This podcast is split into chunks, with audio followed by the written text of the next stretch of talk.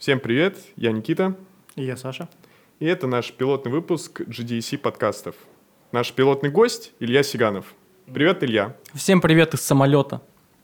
Ну, Да. пилотный выпуск. Самый первый вопрос. Э, Расскажи о себе, где работаешь, чем занимаешься, какие есть увлечения. Работаю я в 7bits компании в Омске. Мы занимаемся аутсорсингом, то есть на заказ делаем всякие классные штуки. Ну, не только, да. Там я занимаюсь машинным обучением, анализом данных, хотя раньше всегда просто программировал а, всякие сервера и прочие вещи. Сейчас это никуда не делось. Еще в свободное время от работы преподаю в университете, в ОМГУ программирование, теперь даже машинное обучение в качестве пилотного курса на ФКН. Иногда занимаюсь разработкой игр. Вот пока что это происходит эпизодически, два раза в год на Людумдаре приходим и делаем игру за два дня, а потом забываем про этот мой скилл э, и приходим снова. Начнем с э, студенческих годов. Где ты учился? Есть подозрение, то, что в э, Достоевском. Это так? Ну, все замечательно. Мне так непривычно.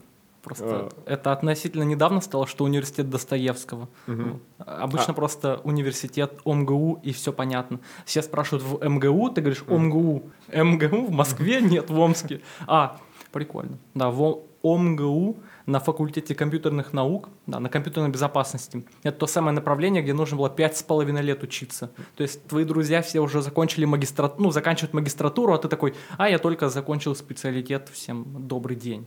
Вот. Как так сложилось, что ты захотел поступить на ОМГУ? А, в МГУ. Я на самом деле даже не выбирал другие вузы, типа там Политех, Сибади, Автодор и другие. У меня мама закончила матфак э, ОМГУ, вот, и я все время там в школе занимался физикой, химией, математикой, и информатикой, кстати, очень мало. То есть программировать я почти не умел, потом такой 11 класс, я понимаю, химия мне надоела, типа пойду в МГУ не на химфак, а на матфак, либо э, ФКН. Что там нужно сдавать? Либо физику, либо информатику к информатике готовился, физика и так всегда была, ну и нужно было учиться программировать. И вот э, там меня мама по факту немножко поднатаскала по программированию в том числе, потому что она училась э, на факультете, как это, на ИМИТе, только раньше он матфак назывался, ну вот.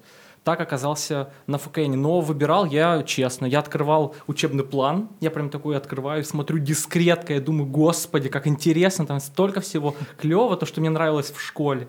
Вот, ты сравнивал, что другое, типа, что на ИМИТе преподают, что на других направлениях ФКН. И вот как-то мне компьютерная безопасность тогда больше всего понравилась. Кроме того, она ароматизирована, э, типа, безопасность, security. Э, есть кулхацкеры, мы, типа, боремся против В черных них. очках, да? Да, да, да, да, и все остальное. Ну, правда, это было интересно. То есть я вообще не пожалел, что выбрал именно компьютерную безопасность вместо другого. Нас очень много будет школьников нас слушать, и такой вот вопрос. А для них, вот какой ты посоветуешь вуз сейчас, в 21 году? Ого. Даже в 22 уже? Да, в этом Ну году да, ли ну никуда да. поступит.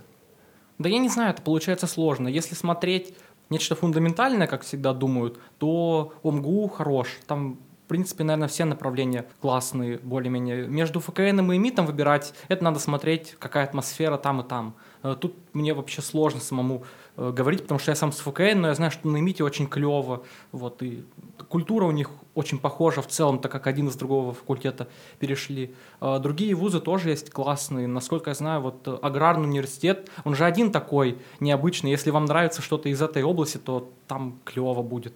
Политех есть очень большой, в котором всегда много денежек, они там движуху устраивают классную. Это сложно. Единственное, не стоит выбирать вуз вот так. Ой, я, наверное, не потяну, потому что там сложно. Да нет, это все вообще не имеет значения. Смотрите учебные планы и прикидывайте, насколько он вам интересен. Вот, а сложно, не сложно, там не будет вообще никакой разницы. В других э, городах я сейчас смотрю так. Бакалавриат можно закончить, это 4 года всего лишь, достаточно вообще быстро. Можно даже поработать еще годик, втор- э, годик-два. А потом магистратуру можно выбрать в другом городе более осознанно уже. А то, так окажется, вы выбрали не ту специальность в другом городе э, и вообще там Поплыть. плохо. Да, и поплыть совсем. Да, у меня есть э, друзья, знакомые, которые поступили в Москве, потом вернулись в Омск, э, доучились здесь, но пошли обратно в Москву уже, там, магистратура, аспирантура, и у них все хорошо. И они не пожалели, что они как бы вернулись в Омск. Все было ок, нормально.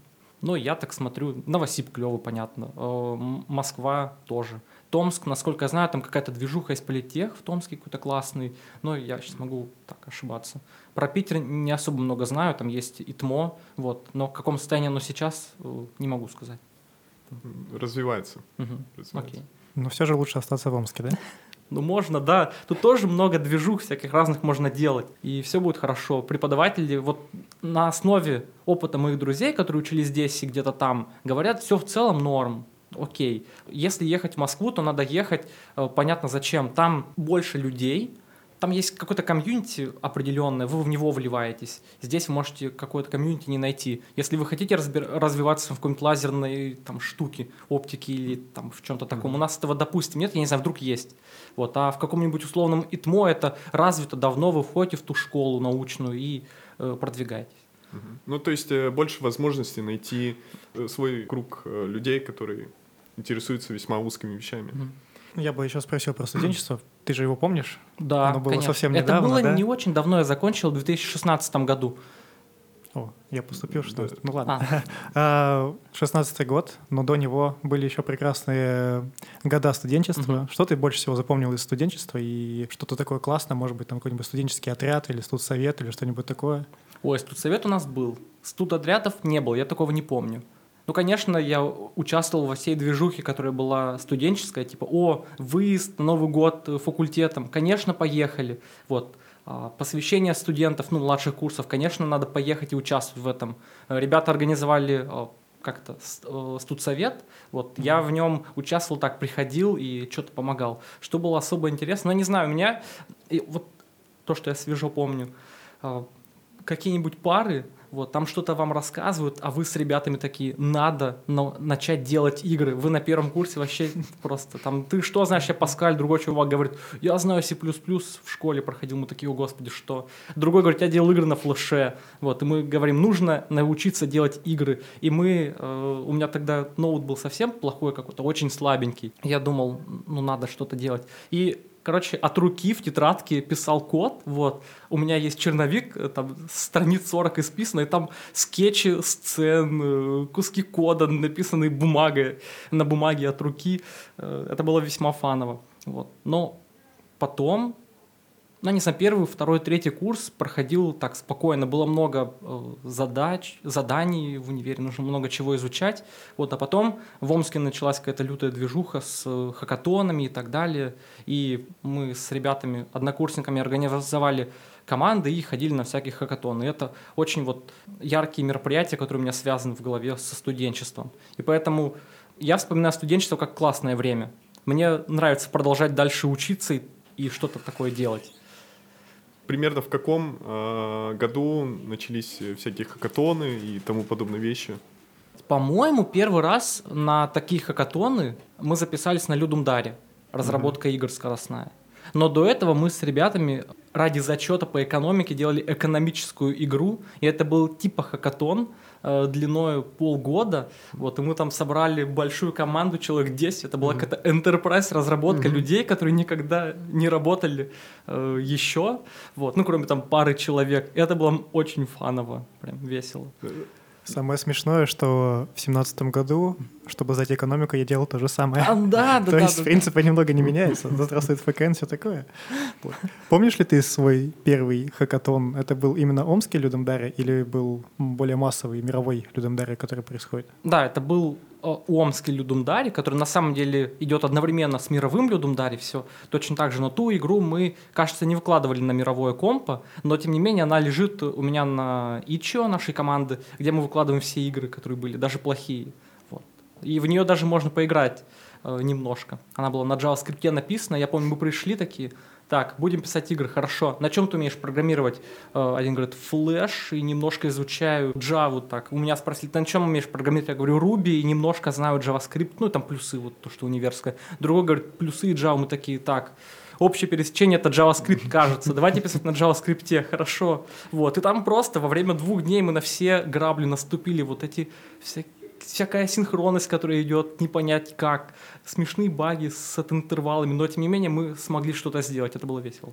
А потом как-то мы зажглись этим и дальше стали во все ходить. Да, ну сейчас Мгм. пересечение языков любых это JavaScript, вот и почти Да. все, все стартапы э, используют. JavaScript во всех его проявлениях. Студенчество у тебя э, прошло замечательно. После э, что происходило? А, после? Да. Ой. Там внутри под капотом на самом деле много чего происходило. Там первая работа, где я там работал в сисадмином в одной мастерской, вот, настраивал провода. Потом э, участвовал в хакатоне длиной лета, который организовал Алексей Кровянский, GDG Labs. Вот, там я научился прогать типа на Ruby, Rails и всем таком. Потом э, на демо э, приходили ребята из разных других компаний, там пришел э, парень из лайфтайпинга, сказал, о, пойдем поработаем у нас, я там год поработал, вот, параллельно с этим Анна Тарасенко проводила курсы по разработке, как все делать, типа, трушно, классно на Java, я на это ходил, потом пошел на стажировку в Seven Beats, и вот там я где-то на пятом или четвертом курсе стал работать уже.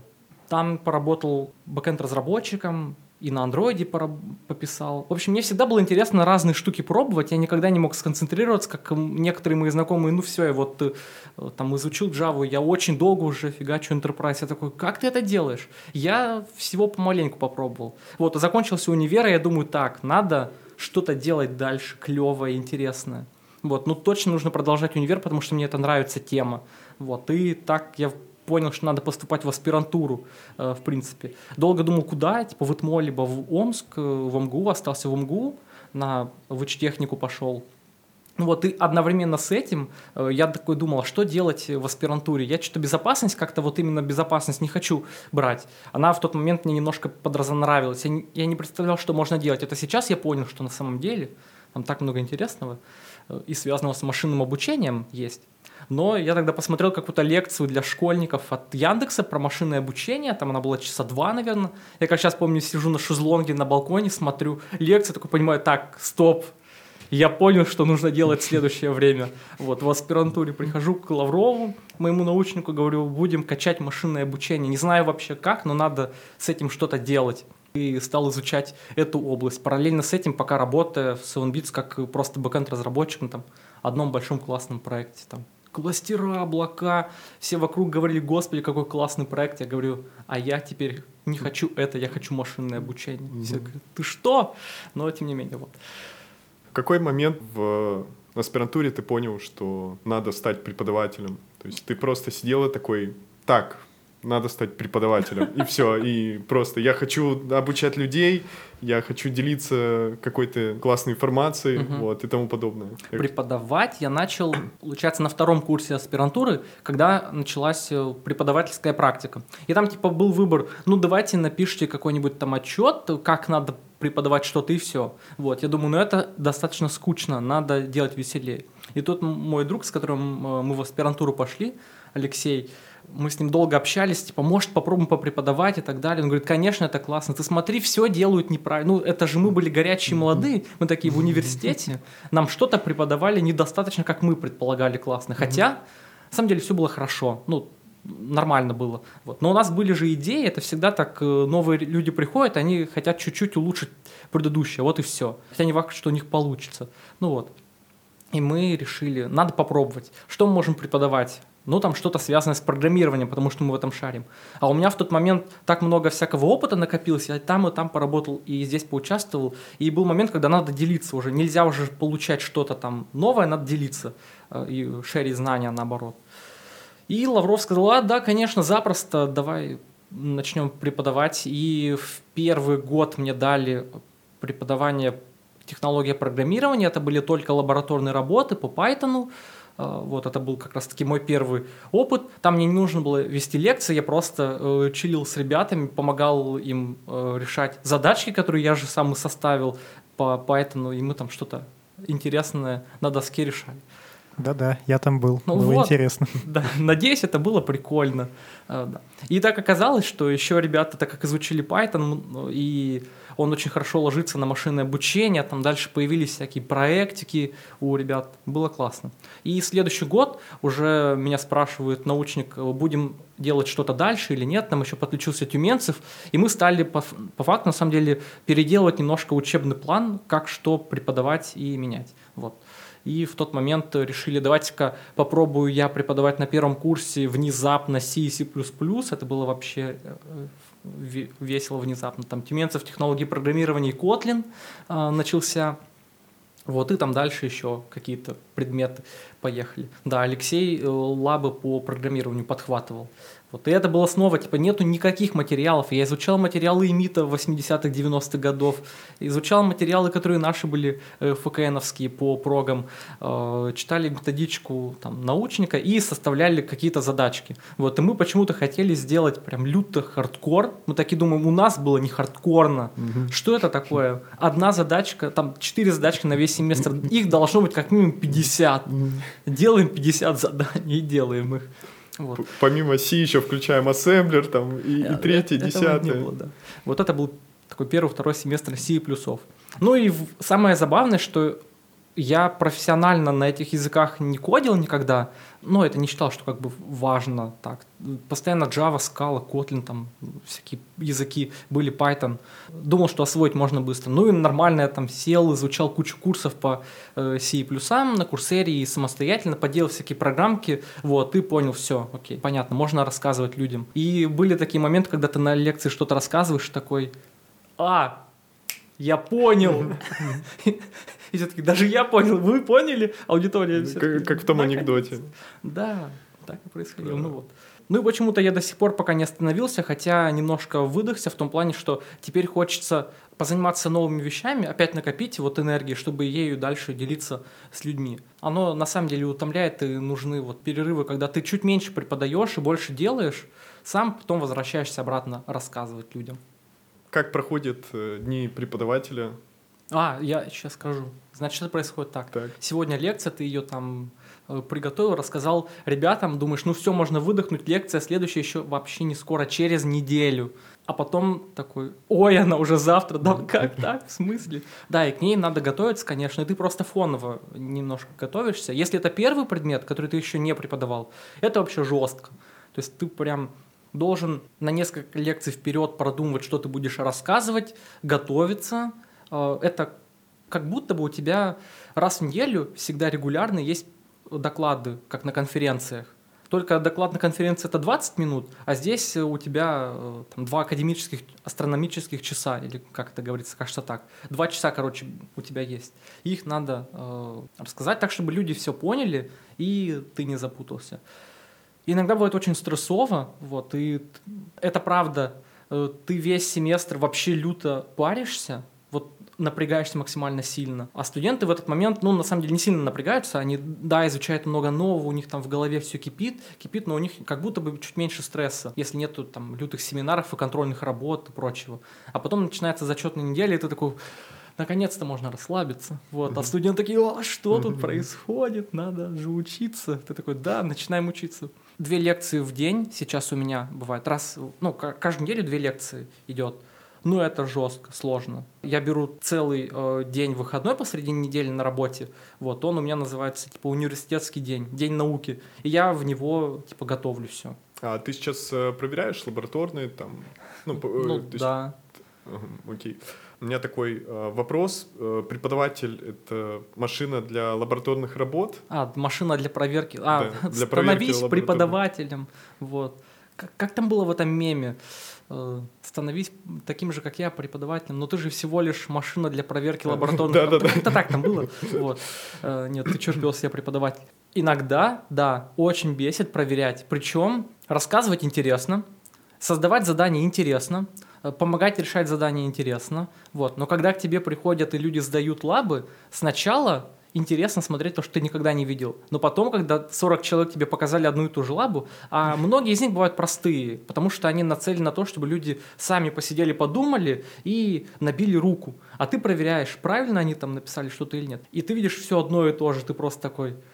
А, где-то я это уже видел. Да, где-то я это уже видел и становится немножко грустно, хочется это как-то сместить в автоматизацию, давайте оно все будет автотестами проверяться, а для студентов это выглядит так, что а, он не хочет mm-hmm. вообще нам ничего тут рассказывать, помогать, мы сами варимся и все. А на самом деле э, просто устаешь проверять одни и те же лабы. Вот ты задаешь одни и те же вопросы, потом студент начинает готовиться к одним и тем же вопросам, и это типа такой замкнутый круг.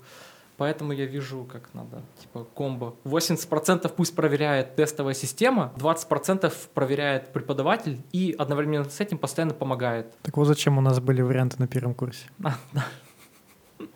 Часто ли ты замечал, как студенты списывают у тебя? Ну, вернее, там приносят одну и ту же лабу, только измененные с одной строчкой, с измененной или что-нибудь такое. Не, ну это я видел, да, это, конечно, прикольно. И я в этот момент такой включаем э, софт-троллинг, небольшой, маленький совсем другой.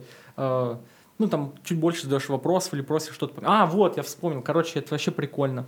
Э, студенты, которые все делают вовремя, быстро, они там прям горят, все хорошо, они сдают лабу какую-нибудь, я вижу, там есть какие-то недочеты, я им обращаю на это внимание, говорю, ну ладно, все нормально, принято. Вот. Они потому что отвечают, и видно, что человек просто сядет, сейчас еще 15 минут и поправит. Вот. В следующий раз он приходит слабый, у него уже нет таких проблем обычно. Вот. Но потом этот человек дает списать другим ребятам. Вот у них вообще попадос случается. Потому что когда они мне приходят, я такой, ха, тут раз, аккуратно расставленные грабли случились. И ты просто по каждой проходишься. И они не могут ответить на этот вопрос, ну потому что типа не они писали, или, или они пытались разобраться, не разобрались до конца. Я по факту как бы не пытаюсь их э, затроллить и унизить, а наоборот, ну давайте хотя бы сейчас вот таким способом они пройдут через путь какой-то и что-то поймут. Но со стороны студентов, конечно, это выглядит, наверное, так. Так, стоп, он вообще-то эту лабу принял и поставил 5. Почему это, типа, она неправильная? Как это бывает? Да вот так это бывает. Вот, может быть, э, это можно расценивать как странное поведение со стороны, ну, с одной стороны, относительно другой. С твоей точки зрения, насколько актуально образование э, в ВУЗе в мире IT? Mm. Если актуально, считаешь ли ты эту проблему весомой? А, ну да, это проблема весомая. Постоянно нужно все актуализировать, следить за тем, что преподается. Но с другой стороны, некоторая база математическая, там, компьютер сайенс, айтишная, она одинаковая, и ее нужно преподать хорошо. Местами оно актуально, местами не актуально, местами чересчур актуально, я бы так сказал. Когда гонятся люди э, за тем, чтобы в учебный план добавить программирование, обязательно нужно научить людей в универе программировать на реакте. Да нет, не надо программировать на реакте людей учить, надо людям объяснить понятие там какого-нибудь реактивного программирования, как работают вот сложные системы, обмена сообщения, и так далее, чтобы люди поняли, а, там, React, а, вон, как оно работает, нам про это объясняли, и пазл сложился. Пришла новая библиотека, он тоже сложил этот пазл. А если добавлять постоянно преподавать только абсолютно актуальное в ВУЗе, то это типа не ВУЗ, это э, как бы курсы переквалификации, либо профтехучилища, э, потому что там учат тому, что тебе нужно прямо сейчас угу. пойти и использовать. Эту нишу, типа дотюнить людей, занимают стажировки обычно. Вот в IT они, слава богу, есть, и все хорошо. Вот тебя смогут дотюнить. Но если ты приходишь на тюнинг, и у тебя база проседает, то проблемы возникают. То есть возникает такой вопрос. Получается, диплом не нужен, Достаточно только база, которую тебе дадут на первых курсах универа, и все, и а. тебя дотюнят на стажировке, а диплом он как бы... Да ну, нет, нужен. диплом входит в эту базу. А, он входит. же, ну, э, диплом научает тебя, как вести исследования, как... Это диплом, там называю квалификационная работа, она показывает, что ты освоил квалификацию. Вот тебе дали что ты сможешь выполнить. Ты же вуз закончил, то есть ты сможешь сам собой управлять и сам все делать полностью. И вот диплом это проверяет. Поэтому надо стремиться делать диплом классным. Вот для меня была цель сделать диплом классным. Ну, может, я такой был странный. А какой у тебя был диплом? У меня, ой, у меня диплом был про, как он, Zero Knowledge протокол. Это протокол аутентификации я делал для веба, основанный на доказательстве с нулевым разглашением, или как-то так называется. Это когда ты вместо паролей используешь э, там некоторую задачу, которую нужно решить. Вот и я делал там приложение, в котором, ну, демку такую, э, вход в систему, сканировать QR-код надо было, на телефоне было специальное приложение, которое решает челлендж определенным образом, а с той стороны их генерирует. И ты с некоторой вероятностью доказываешь, что ты это ты на самом деле. Вот ты э, Понятно, это авторизация через QR-коды и так далее, она потом много где стала появляться. Там идеи плюс-минус почти такие же в целом, что я в дипломе делал. И мне было очень интересно. Я потрогал Android, я потрогал э, типа Web и Spring, я изучил какую-то абсолютно необычную штуку для авторизации, аутентификации. Э, пришлось идти в обход всяких Spring Security и прочих штук, потому что они ну, для этого не предусмотрены. Это было интересно. И другие мои курсовые работы были странные, типа вспышка передатчик. Давайте передавать информацию с помощью того, как мигает вспышка на телефоне, а на другом телефоне сенсор света. И это не азбука Морзе была, она бы там не работала. Там сидели, мы такие, а, как передается интернет по проводам? На сетях нам преподавали, там есть какое-то манчестерское кодирование. А, там все не нужно, можно mm-hmm. проще сделать. Потом ты такой садишь, такой, а, А, вон почему. Понятно, понятно. И делаешь. Потом мы делали... Еще одна курсовая работа была. Э, что- зачем мы это делали вообще? Короче, есть термистор, есть провод. Под- спаиваем все вместе с резисторами и втыкаем в аудиоразъем телефона. Вау, у нас термометр, который аналоговый, работает, когда ты его втыкаешь в телефон в аудиоразъем. Ну и там специальная приложуха была на андроиде, которая это делает. Вот, и мы вдвоем там с ребятами это делали, приходили на эмит, там, к какому-то чуваку, который умеет паять, а мы ничего не шарим в этом, схемотехнике и прочем, говорим, это можно сделать? Он говорит, конечно, можно сделать. Там обработка волны, там сигнал туда-сюда. Мы такие, «А, что происходит? Вот, а потом я вижу, как э, да, был в Москве на кейс-чемпионате по бизнесу с ребятами. Э, Мы доставку из деливери заказали, приходит паренек, у него в телефон, в аудиоразъем воткнут какая-то пл- платка такая, через которую карточку можно было кредитную или там дебетовую прогонять. И я такой, вау, Э, э, технология 1.0. та же самая внутри, которую использовали мы, просто там она, ну, серьезная, тут студенческая поделка на колен. Мне кажется, это мне много дало. Из-за того, что мы серьезно подходили к курсовым. Какие советы, лайфхаки ты можешь дать э, студентам и преподавателям? Я не думаю, что я могу давать лайфхаки преподавателям. А, Это вообще сложно.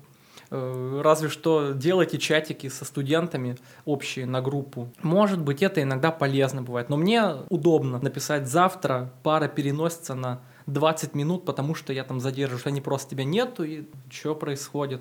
Вот. И когда студенты могут написать тебе э, в общий чат, но не в личку, потому что в личку это тяжело. Когда тебе 20 человек написало в личку, ты такой, ты случайно прочитал сообщение, оно прочитано стало, оно упало вниз, ты про него забыл, это же не почта, где можно делать inbox пустым, вот, или там каким-нибудь. Вот. А общий чат классно, э, друг другу студенты помогают. Это, наоборот, надо поощрять. Вот. Э, Когда человек один помогает другому, он больше узнает. Но это преподаватели и сами знают. А студентам, там обычно говорят про не бойтесь задавать вопросы, но вот у меня как бывает, я слушаю, слушаю, говорит, есть вопросы, ты такой просто хлопаешь глазами, вопросы? Нет, кто я вообще? Я, я забыл, как, как меня зовут, э, не могу задать вопрос. Но он потом, может быть, появится, и было бы классно, если можно открыто подойти к преподавателю и там, задать этот вопрос. И ему ответят, они скажут, нет, все, там было в лекции, извини, до свидания. И чтобы было взаимно уважаемое типа отношение к друг другу всегда. Вот и это должны делать не только студенты, преклоняясь перед преподавателями, вот, но и там преподаватели тоже должны нормально относиться к студентам. Но это все знают, это общие правила вежливости и жизни в нынешнем обществе. Не забывайте. А, да, и надо студентам перечитывайте лекции перед парой, вообще полезно. Пишите лекции от руки, а не на компьютере набирать. Хотя мне некоторые говорят, я с с компа лучше запоминаю. А мне нравится эффект, когда ты пишешь сам от руки. Рисуешь всякие штуки сбоку, которые помогают тебе лучше визуализировать все это. И готовьте шпаргалки на экзамен, это вообще come on. Почему вы приходите с напечатанными шпаргалками? Это не работает. Так надо шпаргалки на маленьком листочке написать, положить в карман, и все будет хорошо. Нет никаких проблем. А, и следующее, когда вам дают экзаменационный билет, готовиться, это означает не вдупляться в билет э, 30 минут, и потом прийти с чистым листом. Это означает, что надо сесть, порисовать много чего, дать преподавателю листок. Если преподаватель забирает листок, не надо говорить, о, господи, я не могу без листка рассказывать. Листок вы писали для себя, чтобы вспомнить. Пока вы пишете моторной памятью, там все освежается в голове, все работает корректно. О, кстати, это четкий троллинг. Вообще, когда ты видишь, что студент что-то там с бомбой, в смысле, это не то слово. Бомба — это не физическое устройство, это, это э, заранее заготовленный ответ на билет. Вот. Он приходит э, с заготовленным ответом, и ты просто видишь, написано настолько красиво, и там просто статья из Википедии переписана. Ты такой берешь аккуратно лист к себе и переворачиваешь. Ну, то есть ты его читаешь, а для студента он перевернутый, и ты смотришь на реакцию, что происходит дальше. Вот, но это так. Э, Ты понимаешь, так, стоп, человек поплыл, надо ему помочь выплыть. Начинаешь задавать вопросы вокруг да около. Вот. Такие смешные э, штуки. М, Теперь студенты будут знать, как э, сдать экзамен Конечно, да, все нормально. Работает. в особенности. Переписывайте. Вообще экзамен, как и любое собеседование, это стрессовая ситуация. Так что то, что человек что-то забывает, это вообще нормально. Тут ничего нету странного. Вот и как на- расслабиться на экзамене, тут уж у каждого свой должен быть подход. Был ли у тебя какой-то подход? У меня Да. Или ты сразу приходишь, я все знаю, Нет, все без проблем, нет. оп, написал. Нет, чё, я когда пришел на предмет какой... Короче, у меня все покатилось по наклонной плоскости после электроники. Нас там троллили на... Всегда троллили мы, юристы, потому что мы... Факультет компьютерных наук, у нас есть э, юридические предметы. Ну, так как надо знать федеральные законы и все остальное. Вот. А с физики говорили, вы юрист. Ну, они шутили над нами, так прикалывались. Вот. И предмет был как-то сложный для меня, тяжело он шел. Вот. И на экзамене я вообще прям стрессовал максимально сильно. И там получил 4, это была первая четверка у меня. Я такой типа, нет. Вот. А потом сервер и опять там 4. Ты такой, да что ж такое-то? Вот и паниковал. Но я всегда готовил вот такие мелкие шпоры, писал их, они у меня со мной всегда были. Я понимал, что если что-то пойдет совсем не так, ну, можно попытаться, типа, списать. Вот, и всегда как-то вокруг да около походить туда-сюда, поотвечать на все вокруг, что есть э, билета, если не знаешь ответ на сам билет как-то стараться. Ну, не знаю. Там первые 15 минут мандраж, а потом ты уже расслабляешься более-менее. Ну, мы, наверное, перейдем к следующей части. А, Геймдев. А. Расскажи про команду, а, как ты, наверное, сначала выступал один, потом в команде, потом, может, опять один. Как это вообще происходило? Да, мы сразу же выступали командой, когда пришли на первый люд. У нас было четыре человека, три программиста и один художник. Вот там э, Алексей и Кирилл были, и Ева. Да, мы пришли первый раз, потом еще раз пришли на следующий ну, таким же составом. И, в принципе, он у нас долго не менялся, пока художница не сказала, что ей больше не интересно это, и мы там э, другую художницу нашли, Свету, вот, тоже из друзей, позвали с собой, потом она с нами стала постоянно ходить. Вот. А, И одно время у нас ничего не получалось, мы там что-то пытаемся делать, на один людом пришли, такие понимаем, надо сделать, чтобы чувак прокладывал кабель интернет на другой планете. Вот. Но кабель, он должен быть физичным, понимаете, чтобы вот прям вот физика была. Физические движки кто-нибудь в аудитории знает? Нет, никто. Ну давайте изучать. И в общем мы два дня делали этот кабель физически. У нас запутывалось там вообще все полностью. Это был какой-то какая-то жесть. Игру мы не сделали, но физический кабель у нас более-менее получился, да. Очень забавно. А потом мы для себя открыли как-то скалу и э, стали делать сетевые игры. Одну сделали сетевую игру, и она внезапно выстрелила. Ну, в том плане она была классная. Вот. Потом мы второй раз приходим на людям, говорим, надо делать сетевые игры дальше. Только мы можем сделать сетевую игру, все остальные никто не делает сетевые игры. Вот. И мы там Людума три или четыре подряд делали сетевые игры и всегда типа выигрывали Людумы. Вот. Но потом, как я понимаю, мы просто немножко выгорели, устали, э, и команда стала не то чтобы разваливаться, но интересы у людей меняются. Вот там э, Алексей сказал, что он немножко подустал от Людумов э, вот этого режима, придумывания игр и так далее. Вот. Потом Кирилл уехал в Питер. А, Мы пытались участвовать как-то раз э, на удаленке. Это оказалось очень тяжело. Разные часовые пояса, мы друг друга не видим, помочь не можем. Тогда один раз поучаствовал соло, потому что мне стало интересно, каково это вообще в соло участвовать. Всегда в команде был, всегда был художник, а тут надо в соло. Даже, му, даже картинку нужно рисовать, я рисовать-то не умею. Но, тем не менее, у меня что-то получилось. Я смог написать, это вообще бред просто. Я писал игру на C++, э, был типа обертка. Сама игра была написана на JavaScript, вот. Зачем я это делал, я просто не знаю. И я в гимпе рисовал пиксель-арт, э, и я сделал пиксель-арт, чтобы каждый тайл был типа м, 8 на 8 пикселей. Я просто понимал, 64 пикселя я смогу выбрать. Вот. И у меня, ну, получилось там дерево, веточка, получилось там трава была красивая, и чувачок, который ходит. Вот, я смотрел референсы. Это был вообще необычный опыт. И следующее. Не надо никого убеждать ни в чем, типа, что эта идея классная, ты просто ее делаешь, и в конце такой думаешь, какой бред я придумал. Но это на тебе полностью ответственность. Не нужно синхронизировать работу, кто что делает, там кто-то не успевает, ты говоришь, ты такой раз такой, вот, э, давай я тебе помогу. Вот не нужно объяснять художнику, в каком стиле надо нарисовать, или ты не получаешь э, картинки и думаешь, черт, оно не сочетается с нашим представлением, меняем его. Но в итоге, я не знаю, вернулся обратно в командную разработку. Света также ходит на Людум и рисует. У нее уже отлично получается, просто вообще э, офигенно. Вот, а я такой, что всю жизнь делали игры на LibGDX, это скучно. Вот, это неинтересно. Ну и что, что мы делали топовые игры сетевые? Надо делать игры на плюсах. Не понравилось на плюсах, надо делать игры на Go. Не понравилось на Go, давайте Unity. Вот, ну и последний раз делали на Unity, получилось ничего. Вот, я такой, да черт побери. Но я хочу изучить Unity и на нем делать игры. Вот, возможно, будет получаться.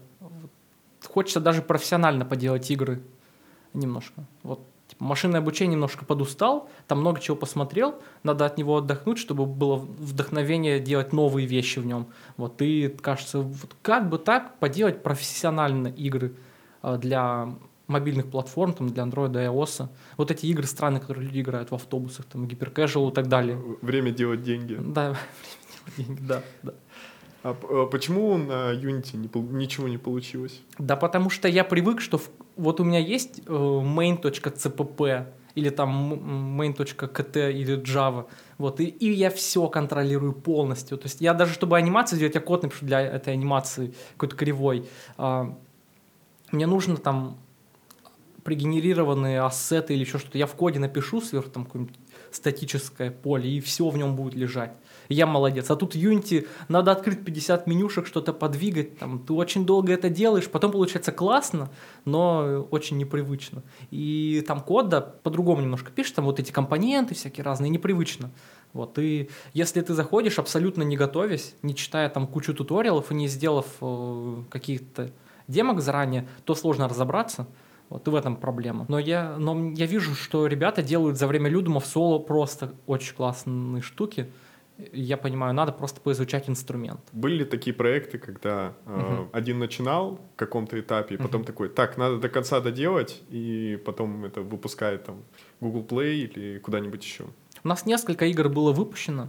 Одна очень странная игра была какая-то хардкорная, это Тетрис, где перед тобой летают... Э, короче, у тебя Тетрис-пушка, ты стреляешь Тетрис фигурками, а мимо тебя пролетают цели. В целях э, вот эти Тетрис-блоки. И тебе нужно нужным Тетрис-фигуркой в Тетрис-блок кинуть. Это очень упоротая, очень странная штука была. Она не сильно реиграбельна, но пару людей в нее играли. Я то есть видел. Они говорили, блин, я там вообще... Я подключил рекорды, я видел, что люди некоторые заморачиваются. Вот, играли в нее, я думаю, зачем, ребята, вы это делаете? Потом была игра Squatality, а это была супер мультиплеер на 6 или 8 человек, то есть Людум Даре, где геймплей рассчитан на там 15-20 секунд, и это игры в одного человека, мы притащили там 4 или 5 ноутбуков, и все сидели в нее, играли. А, там нужно было бегать типа за а, как это, закрытое пространство, как хоккейная коробка, и там было два кирпича. Кирпич можно подбирать и бросать в других э, персонажей. Ну, типа, ты попал по нему и фраг получаешь какой-нибудь. Вот, и для веселья там еще была кепка, которую ты подбираешь. Ну, и когда по тебе кирпич прилетает, он отлетает обратно в того, кто в тебя кинул. Ну, и кирпич можно кинуть слабо, можно со всей силы. Если ты со всей силы кидаешь, он начинает отражаться об бортики, и там рандомно попадает во всех, даже в тебя. Это было уморительно. И мы хотели ее как бы издать. Я сделал адаптацию под Android, она запускалась, она даже по сети работала, но там были какие-то лаги, и что-то, я не знаю, как-то я выгорел, потому что только я это делал, продолжал. Вот, ребята просто подсказывали там чем-то. И в итоге я не довел ее прям вот до нормального релиза, потому что показалось, что через некоторое время, а, это плохая, глупая идея. Вот. В каких конкурсах э, ты участвовал, кроме Омск э, Людом Дар? Угу. Один из ярких это был в Новосибирске. Google вперед, как-то так назывался этот хакатон. Это был то ли 13 то ли 14 год. Мы туда ходили с проектом умного замка, который открывался по Bluetooth, и ты мог шарить э, доступ до замка на какое-то определенное время. Э, и замок это был типа Raspberry Pi, на котором Bluetooth модуль был и все остальное. По факту проект, если посмотреть по идее, это типа единорог сейчас был бы. Потому что, допустим, в Корее все только электронные замки, в каких других странах тоже есть. И это уже продают как есть. Вот. Тогда этого не было, и это была просто какая-то поделка, которую мы делали. Но мы этот хакатон даже победили. Вот. Мы там получили э, призы какие-то, про нас даже в какую-то новость написали. Вот, мы этим даже немножко дальше занимались, но мы были слишком тогда юны, не знали вообще, что с этим делать дальше, и как-то, ну, не пошли делать из этого реальный бизнес. Хотя, в принципе, можно было сделать. Вот если бы мы были старше лет на, типа там, на 5, тогда бы вообще все было ок и хорошо. Это был абсолютно лютый хакатон. Два дня он был. Мы нашли еще одного участника команды прямо в Новосибе. Просто рандомный чувак, давай с нами делать проект. Вот, потом он дальше стал заниматься стартапами всякими разными и уехал куда-то далеко. И, наверное, тоже чем-то дальше занимается. Вот. И это был хакатон, в который я вот просто не спал, типа спать зачем. Мы были все время в Академ... э, Академгородке? в Академгородке там есть Академпарк, такие два лебедя, два динозаврика, здание такое стоит. Я, Ну, я не В помню. Академпарке не был, ну ладно, хорошо. Это вот специальное место, где всякие тусичи э, проводили. Его не закрывали, там люди реально оставались. И мы такие что-то делаем. Такой, о, 12 часов ночи, ладно, пойду полежу. Сейчас только надо комит сделать последний. Потом такие, о, 4 часа утра, «Ё, Энергетика колотить, что? Вот, и там был кейтеринг, и там, то есть, э, в- даже в 5 э, ночи там все обновлялось, можно было сходить поесть и так далее. Это было вообще незабываемо. Никому не рекомендую не спать все два дня на хактоне, но один раз можно попробовать такое. Вот и я, не- мы не пили типа энергетики, это было вообще просто на э, чае черном, Гринфилд.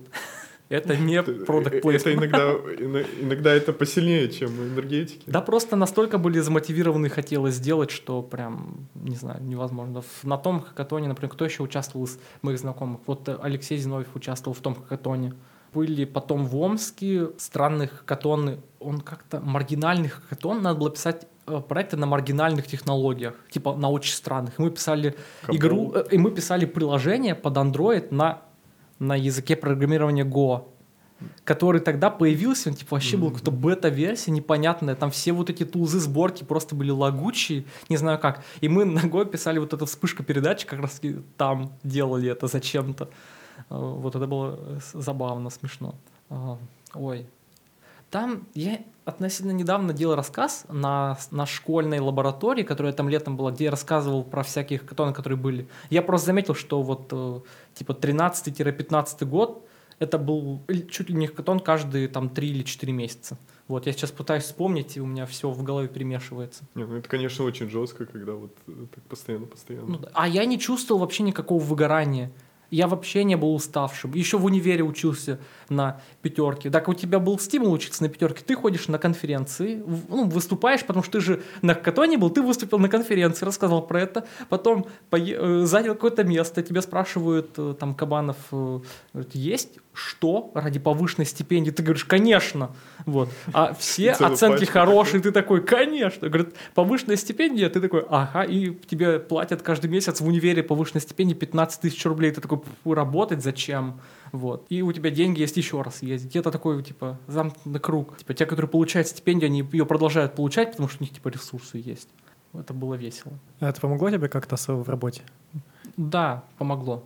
Все вообще помогло. Ты в итоге приходишь на работу э, джуном устраиваться, а ты уже типа вообще... Уже и не Джун. Ну да, ты уже как бы джун на самом деле, потому что ты еще в команде нормально не работал, там коммуникации, ты не знаешь, как проекты делают люди, и технологии ты не до конца знаешь, ты только то, что успел поковырять, поковырял. Но ты так много всего уже потрогал и увидел, и пытался делать готовый продукт, что это, ну, правда, помогало.